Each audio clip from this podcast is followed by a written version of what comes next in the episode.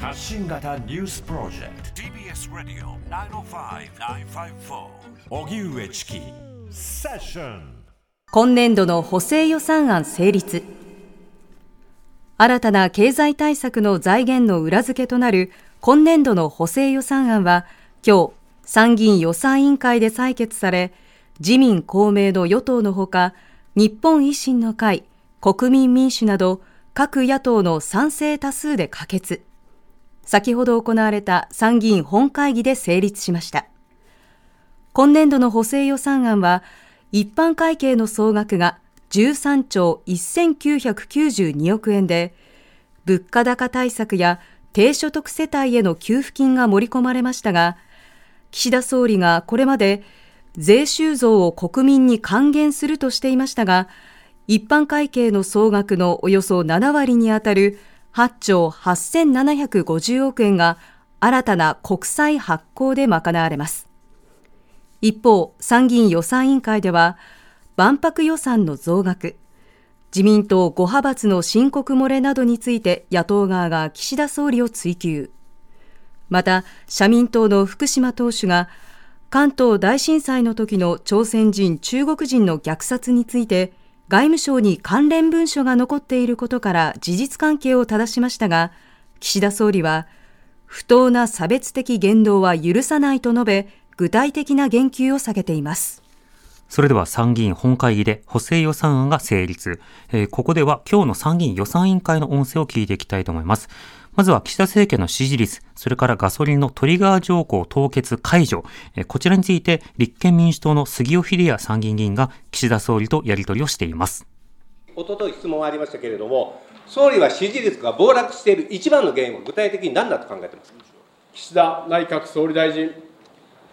世論調査における支持率、まあ、その数字について一つ一つ、この一一えー一喜一憂するということはいたしませんと申し上げております。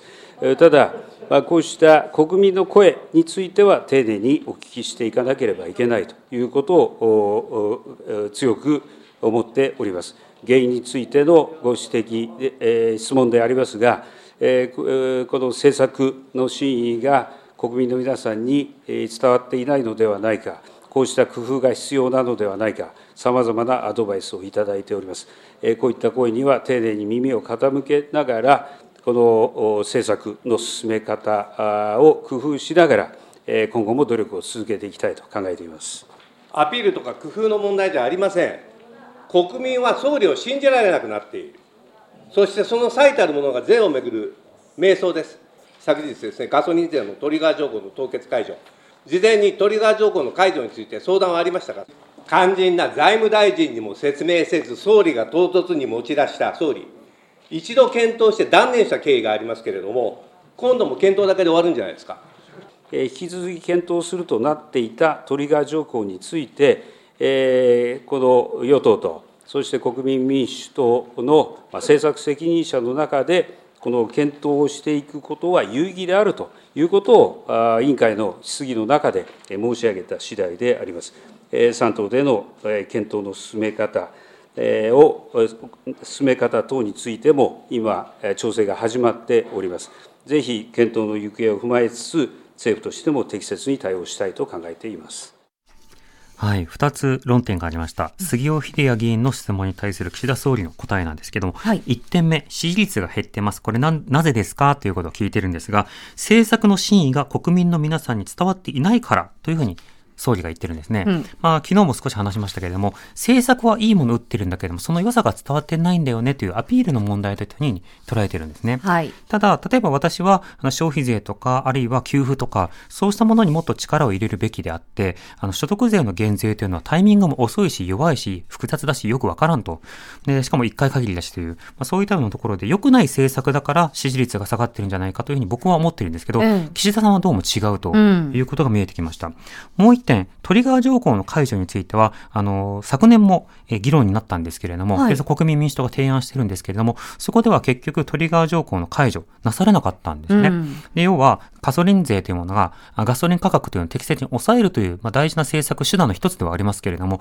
それは結局取られなくて補助という一部の仕方になったということになるわけです。うん、で、今回はやるんですかっていうことを聞いたんですけれども、それに対しては調整が始まってますと。で、その調整というのは、まあ、与党と国民民主党の政策責任者の間での調整ということになっているので、政府が決断に向けて頑張ってますという段階ではなく、はい、あくまでまあ議論してね、それを受けて考え考えますよという、うそうした状況だということが見えてきます。では、杉尾議員、引き続き、今度は万博の予算について、はい、松野官房長官や岸田総理とやり取りをしています。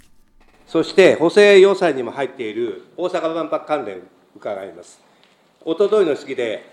国費会場建設費とは別に837億円かかることが分かりました。これは前から私も知っておりました。これで費用総額3187億円、これは直接経費のみで、間接費、インフラ整備等々を含めるとですね、総額1兆円近くなると、こういう試算もあります。そして松野長官に伺いますけれども、国会質疑で、さらなる会場費の増額の可能性、否定しませんでした。いかがですか？松野内閣官房長官。お答えをさせていただきます。あの私の答弁についてでございますけれども、理論上、今後、物価高騰など以外の何らかの要因が発生しうる可能性が全くないということはできないものの、さらなる増額を認めるつもりがないという立場についてお話を申し上げたところでございます総理は、さらなる増額認めない、これ、守りますね岸田内閣総理大臣。はい、あの私が委員会の中で申し上げたのは、会場建設費について、私としてさらなる増加増加を認めること認めることはない、そのように申し上げた次第であります。はい、今、万博の総額がどんどん上がってますよね。はい、で、その膨らんでるお金について、今後増額しませんねということを、まあ、問いただしているわけです。うん、それに対して会場建設費について、さらなる増加を認めることはないというふうに、まあ、はっきりと言ってるわけですね。そうですね。これ聞くと、あ、もう値段上がんないんだなっていうふうに思う方もいらっしゃるかもしれませんが、はい、それはですね、あの、国会答弁慣れしてない方かもしれません。というのは、ここで言ってるのはあくまで、会場建設費について増加を認めないっていうふうに言ってるんですね。うん、ところが先ほど杉尾議員が言ってるのは、会場会場建設費とは別に837億円かかることが分かったっていうことなので、うん、建設費以外のところも増やさないとは誰も言ってないんそうですね。ですね。そうですね。となると、まあ、あれやこれや。で、今度は撤去費がいくらかかるのか。うん、建設したら撤去が必要でしょ？そその時の撤去費用って、今後例えば、またさらにインフレとかね、物価とかね、あるいはその為替とか、うん、あるいはその人材不足とか、いろんな状況が整ったりとかすると、当然ながら高くなることもあり得るわけですけれども、はい、これやっぱり一つ心配なのは、会場建設費について増加を認めないというようにことが、一つはごまかしに使われるということと、うん、もう一つはこれが確定事項になったことによって、あの、いろんな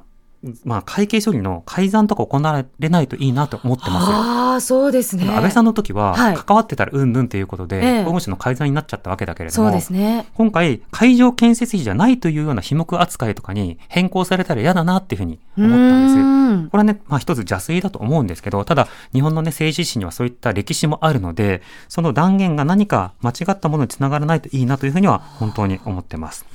では続いて、イスラエルのガザ地区に対する攻撃について、今は数日間の休戦が行われていますが、社民党福島水を通しと岸田総理とがやり取りをしています。総理、病院を攻撃することは国際法違反ですね。岸田内閣総理大臣。はい、あの理由も理由も理由もなく、えーと、病院を攻撃する、えー、これは、えー、国際法違反になります。イスラエル軍は病院を武力攻撃していますね。病院を攻撃している事実が報じられていることを承知しております国境なき医師団は、医者が病院の中で亡くなっていると強い抗議声明を出しています、総理、ご存知ですか、病院が攻撃されてますね。えっと、ご質問の趣旨は、声明を出していることをしているかということですが、はい、あのそれについてすみません、具体的な事実、私は承知しておりませんでした。武力攻撃、病院を武力攻撃することは国際法違反、そして報道で病院が攻撃されていることを知っている、では、イスラエル軍のやっていることは国際法違反ですね。はい、あの先ほど申し上げましたように、理由もなく病院を攻撃する、えー、要は軍事施設でない施設をこの攻撃するということは、あ国際法違反になると申し上げたわけですが、あの今回のケースにおいて、えー、例えばハマス側が病院を指揮、えー、統制センターとし、テロリストや司令官の隠れ家としているという情報も、これ、えー、存在いたします。そういったことを含めて、わが我が国として、えー、この事実関係、この把握することができないことから、確定的な法的な評価は、あえー、行うことはできない、このように申し上げております。はい福島みずほさん。すべての病院がその拠点になっているわけではないじゃないですか。市民を虐殺することは国際法違反ですね。理由もなく、向こうの市民を虐殺すること、国際法違反であります。福島みずほさん。イスラエル軍のやってることは国際法違反じゃないですか。えー、そのイスラエル軍のこう行為についての法的評価については、先ほど申し上げました、あこの実態を把握する立場にないことから、法的判断は難しいと申し上げているところであります。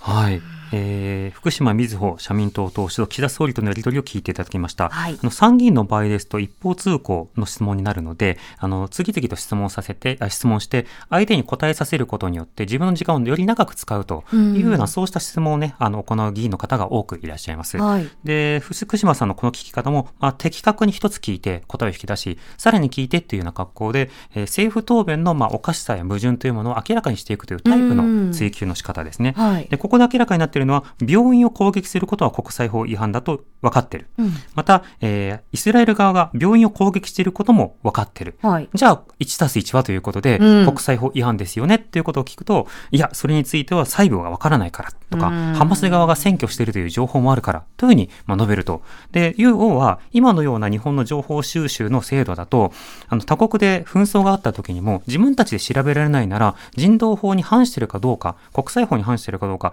まあ、独自にジャッジできませんというふうに吐露していることになってしまうわけですね。うん、そうですねそうするといろんなところで人道的な発信をしていくという日本の、まあ、リーダーシップ云々というところとは、まあ、相反することになってしまうという、うそういった実態も明らかになっています。最後に、先ほどニュースにもありました、関東大震災における朝鮮人、中国人の虐殺の事実関係について、福島議員とそれから松野官房長官、上川外務大臣、岸田総理とがやり取りをしています。100年前の朝鮮人、中国人の虐殺についてお聞きします。配布資料がありますが、中国人のこれは殺害についての調査報告書です。官房長官、記録あるじゃないですか。これ外交、外務省外交資料館にあるんですよ。いかがですか？松野内閣官房長官。えー、お答えをさせていただきます。えー、従来より調査した限りに限りでは、政府内に事実関係を把握することができる記録が見当たらないとお答えをしてきたところであります福島瑞穂さん。これは事実関係を記録する記録ではないんですか？上川外務大臣。お答え申し上げます。委員ご指摘はの文書でありますが、関係大臣と協議した上で、大正13年の5月27日に、当時の外務大臣から在中国公使宛に送られた電報等に記載された内容を指すものであると承知をしております。この文書には、当時、異常混乱の際、在留シナ人中にも不慮の災害を被りたる被りたる者、同情に絶えざる次第なるをもって、前輪の抗議に鑑み、特に車両として金20円20万円を支出との記載がありますが、この文書からは、当該記載以上の内容を把握することはできないものであります福島みずほさん。質問変えます。殺害はなかったという記録はあるんですか？上川外務大臣。政府として調査した限り、政府内に事実関係を把握することのできる記録が見当たらないとの立場に変化はございません。総理、100年前に亡くなった100年前のこの国会で国会議員が、えー、電子新聞を掲げて流言飛語を取り締まるべき政府が流言飛語を出したことでこのようなことが起きた。電子新聞を掲げて国の責任を問うています。そのことを100年経った今同じ総理としてどう考えますか？岸田内閣総理大臣。外務省が保管すべき文書についてのご質問でありますので具体的な事実は外務省、外務大臣にお尋ねいただきたいと思います。まあ、あのまあ、いずれにせよ、この特定の民族や国籍の方々を排斥する趣旨の不当な差別的言動、まあ、どのような動機であっても、そのたとえ災害時であっても、許されるものではないと考えております。福島瑞穂さん。記録があるのにないという歴史と向き合わない自民党政権、だめですよ。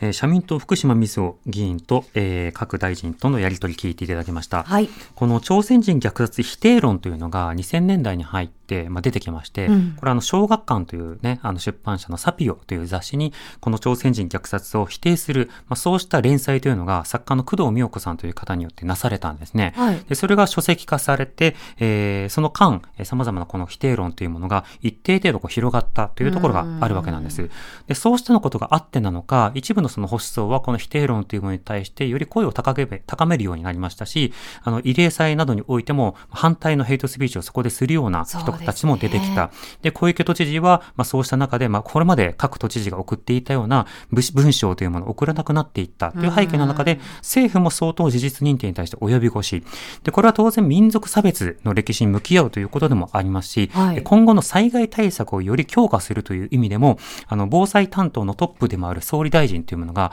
担う役割というのはとても大きい問題なんですね。だからここは曖昧にするんではなくて、確かにそのような事実はあった。それを繰り返さないために政府としてできることを全力を尽くすと、こういった発言をする一択だと思うんですね。うん、その一択をぜひ採用してほしいと思います。TBS Radio 荻上チキセッション